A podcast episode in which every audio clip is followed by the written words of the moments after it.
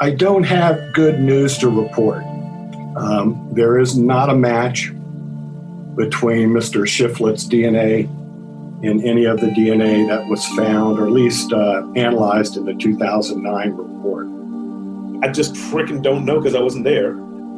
I'll always believe Elizabeth was there. And I'll always believe that she wasn't alone. The two most likely alternate suspects in the murders of Derek and Nancy Haysom were the drifters, William Shiflett and Robert Albright. But after obtaining Shiflett's DNA and comparing it to the unidentified blood at the crime scene, we were able to rule him out. And Albright agreed to have his DNA tested as well. While we're still waiting for those results, it seems increasingly unlikely that the two men were involved. When we shared the results of Shiflett's DNA test with Jens Soering, he was disappointed. It's unfortunately the results not not what I'd hoped for. It would have been really nice if that had been Shiflett. That would have been really nice. Jens spent 35 years in prison for the Haysom murders before being paroled in November of 2019. He originally confessed to the crimes, but later recanted, saying he was covering for his girlfriend, Elizabeth Haysom. His claims were bolstered by the DNA testing done in 2009, and he says Elizabeth is the only one who knows the truth about who killed her parents. I wish they would have given me a pardon and kept Elizabeth and put pressure on her to tell. You know, if, if, if they had told her, you know, we'll, we'll, we'll let you go to Canada, we'll let your boyfriend go, we'll let you go back to Canada if you give up the names, right? I wish they'd done that. Elizabeth pleaded guilty to being an accessory to murder and also served more than three decades in prison. While Jens has published multiple books on the case and his claims of innocence have been the subject of news stories and movies, Elizabeth has kept largely silent but in her few public statements, she's remained steadfast that Jens murdered her parents and that she should have stopped him. We'd reached out to her before her release from prison last year, and she declined our request for an interview. Since she'd been deported to Canada, we didn't have contact information, but we wanted to share the results of our investigation, especially the DNA comparison that ruled out Shiflett. We found a way to do that when we were put in contact with a woman who has been Elizabeth's close confidant for decades. She's a precious person. We had the best time in Toronto. Phyllis Workman is Elizabeth Haysom's cousin. She's a retired widow and also an avid golfer and powerlifter who recently crushed her own goal of deadlifting 160 pounds on her 80th birthday. And she just spent a girls' weekend in Canada with Elizabeth. Over the past 30 years, Phyllis has become a close friend to Elizabeth and a staunch supporter. We met with her at her vacation home in the Blue Ridge Mountains to hear more about Elizabeth's life and how she's doing now. Phyllis says she first met a teenaged Elizabeth at a dinner party for the Haysoms shortly after the family moved to Lynchburg in the early 80s. When we got there, Elizabeth was in the front hall with some friends and they were getting ready to go out someplace. I can tell you right now, she was the snittiest. She was rude. She was snitty. She, you know, aloof. That was my first encounter with Elizabeth. She says the Haysom family's worldly experiences set them apart in early 1980s Lynchburg. Derek and Nancy met in South Africa. They both had children from previous marriages and had a sixth child together Elizabeth.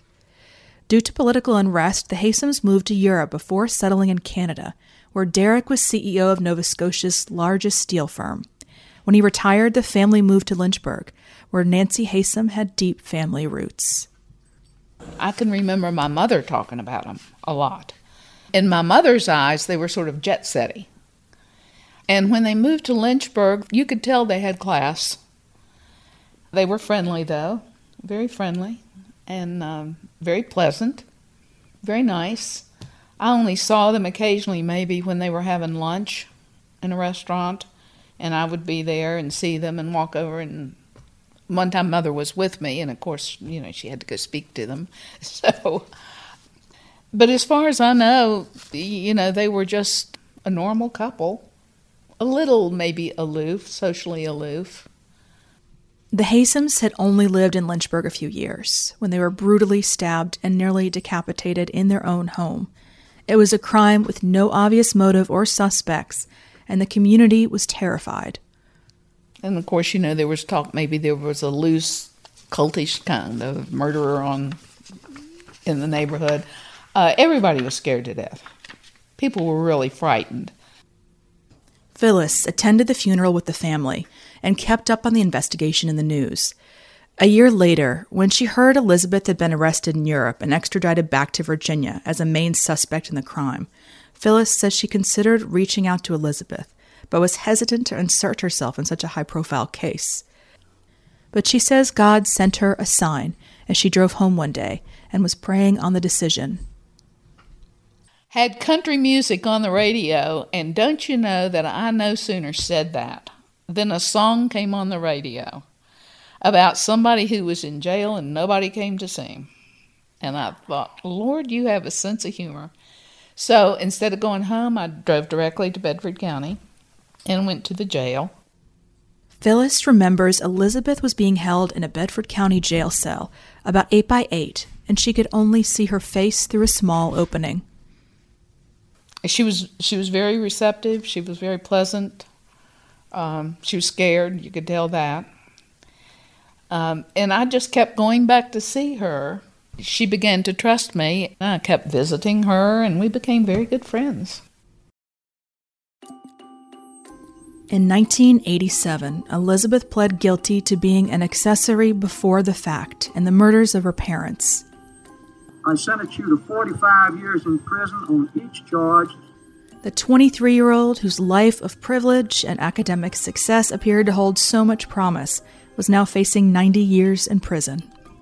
In a letter titled Reflections, published online after release, Elizabeth describes those early days. For a long time after my sentencing, I was profoundly depressed, she wrote. As the years passed, I focused on trying to come to terms with my crime, to change and become someone who might stand for something better. The former UVA Echols scholar continued her education in prison. She enrolled in a computer aided design course and became certified by the American Drafting Design Association and taught the CAD program to fellow inmates. She learned to train rescue dogs and in 2007 was certified as a Braille transcriber. Phyllis says along the way, Elizabeth developed close relationships with her fellow inmates. You know, one time the the prison put her into a a section of prison where young girls were going to be released. And they put her into that area of the prison with those young women to mentor them. Several of the women she mentored wrote letters on her behalf to the parole board in 2017. A former inmate named Teresa describes Elizabeth as a coworker, friend, roommate, and sister. Her brutal honesty with her own flaws and failures gives others the courage and desire to do the same, Teresa wrote. I saw on a daily basis how many people, women and staff, she encouraged and inspired to change. Another woman also recalls Elizabeth's kindness and support in a letter. When I first met Elizabeth, I was a scared 21 year old just entering the correction system, the woman wrote. She hadn't been there very long herself. What I remember most about that first encounter with her is how genuinely concerned she was about me and how at ease she managed to put me under the worst circumstances. That conversation was the foundation of our nearly 30 year long friendship. Phyllis, whose own relationship with Elizabeth has spanned three decades, says they now also share a bond through their faith. Well, I have to tell you, um, it Elizabeth. I, think she told me one time that after 17 years in prison, that she finally gave her life to the Lord. She's a beautiful young Christian woman. She's been born again. She has a new life. She's a new person. She's always been remorseful for her sin, her crime. In her letter, Elizabeth writes Ours was a simple crime. I provided the alibi when he visited my parents. I was the catalyst for his actions and thus helped to destroy precious lives.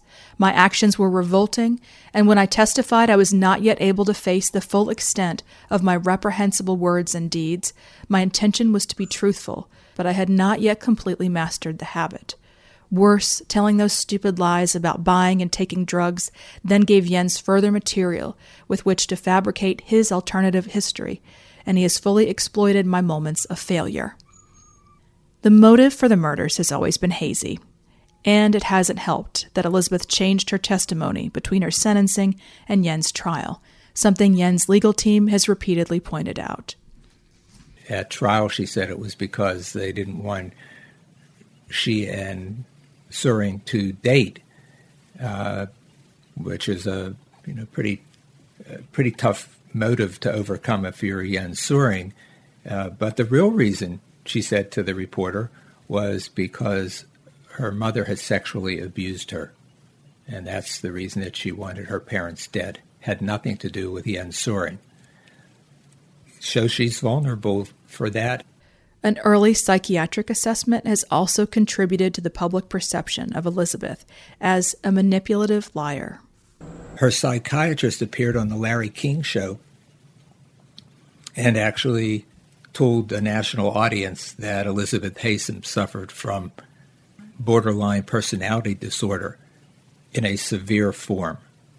And when one looks that up in the manual, uh, they find that people with that condition uh, are very, very troubled, and lying and manipulating is not uncommon. But how accurate is that narrative? A forensic psychologist who assessed Elizabeth in recent years has a very different take on her mental health and a different explanation for her behavior at the time of the murders. So I was contacted in 2014 by uh, Phyllis Workman, to prepare a psychological evaluation and risk assessment of Ms. Haysom for her then upcoming parole hearing that year.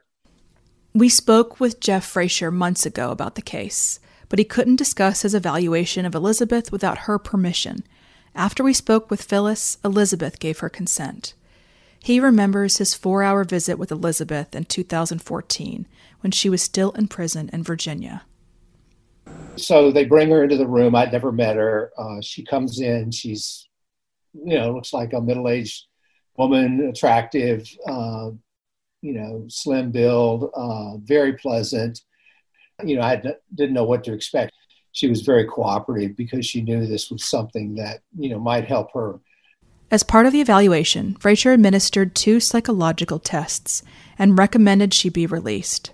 The results of the current evaluation and a review of her history prior to and since her offenses indicate that she is at low risk to reoffend criminally should she be granted parole. She shows no current evidence of criminogenic needs or tendencies. Criminogenic needs are attributes of offenders that are directly linked to criminal behavior. Her involvement in a heinous crime when she was a young woman appears to have been an isolated incident. Frazier says what appeared to be Elizabeth's life of privilege with elite schooling, ski trips, and worldly adventures was a facade concealing a much darker reality a childhood of trauma and neglect for the Haysoms' youngest child.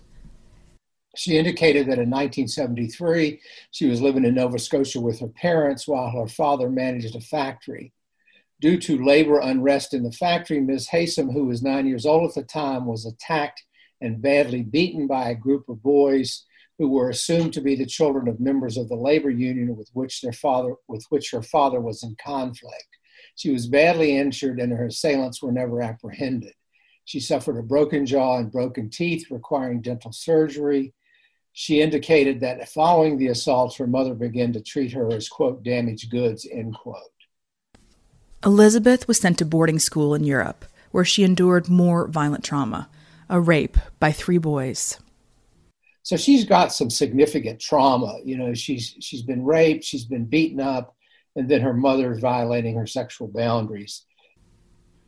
The question of sexual abuse by her mother has been raised since the earliest days of the investigation, after detectives found nude photos of a teenaged Elizabeth taken by her mother Carl Wells, the Bedford County Sheriff at the time of the murders, said Elizabeth was questioned about it by secretaries in his office, since there were no female deputies at that time. It was a rumor, and we never could come up with anything. She wouldn't admit that there was. Elizabeth wouldn't. I had two of the girls at the office sit down with her. When she testified at Jens' trial in 1990, prosecutor Jim Updike asked Elizabeth if she had been sexually abused by her mother, and she denied it on the stand, in front of family and friends and television cameras. But in 2016, Elizabeth publicly acknowledged the sexual abuse for the first time in an interview with Richmond Times Dispatch reporter Frank Green, and she spoke about it with Frazier for his assessment in 2014. She indicated that her mother began bathing her at age nine and would scrub her aggressively with a stiff brush as if to wash away her defects. According to Ms. Haysom, it was during this time that her mother began to violate her sexual boundaries in ways that were very traumatic to her. She characterized her mother's behavior as sexual abuse and indicated that it continued into her late teens. Frazier says the trauma Elizabeth suffered as a younger child, coupled with her parental neglect and rejection, explained the disturbing behavior she later exhibited and her hatred for her parents. Yeah, she really did hate them. I mean, she, especially during that time, I mean, you know, she felt that her mother had been abusive and had treated her badly and made her feel defective. Her father hadn't protected her and that he was basically a drunk. I just think this was all setting her up for the drug abuse and for her acting out uh, as an adolescent young adult. Frazier says he doesn't agree with the diagnosis of borderline personality disorder shortly after her arrest and says there's no indication of current mental illness. I think it was probably wrong, and I think it was situational in that she was in a state of credible crisis. She was had been drug addled, on the run, arrested, charged with murder. I mean, most of us would look pretty flaky in that situation. And I think she probably looked highly emotionally labile, which is a common symptom of, of uh, borderline personality disorder is these highly labile affect emotions that just swing from one extreme to the other. And I'm guessing that they diagnosed her on that basis. He says the key to her transformation was the intensive therapy she received behind bars. Getting some structure and getting some therapy uh, really pulled her together. I mean, over time, you know, not overnight. And Frazier says that therapy also helped her understand the toxic relationship with Jens that ended in murder. Next, on Small Town, Big Crime. He was pretty smitten with her. I think she's a lot smarter than him and I think uh, she could kind of, you know, just get him to do whatever she wanted. She said one thing that attracted her was his evil side. Hi, this is Courtney Stewart. If you're enjoying this podcast and appreciate our work, please consider supporting us on Patreon. This type of investigative journalism is labor intensive and expensive. Rachel and I are working on a new case for season two, and we can't do it without your help. Check out our Patreon page, Small Town, Big Crime. Hi, this is Rachel Ryan. When Courtney and I first started our podcast, we found the perfect place to work and network Common House in Charlottesville. Now, people in cities across the country and even around the world can benefit from a Common House membership. With other locations in Richmond and Chattanooga, Tennessee, Thousands of creative types, entrepreneurs, and other professionals like you are finding a social club that helps them make new connections, both personal and professional. Each location offers gorgeous, comfortable spaces for conversation, quiet spots for working, and tons of planned activities that spark conversation and networking. A Common House membership also comes with global benefits. You'll get access to dozens of clubs around the world, from San Francisco to London to Auckland to Singapore. Don't just take our word for it. Come check out Common House yourself. And if you spot us there, say hello.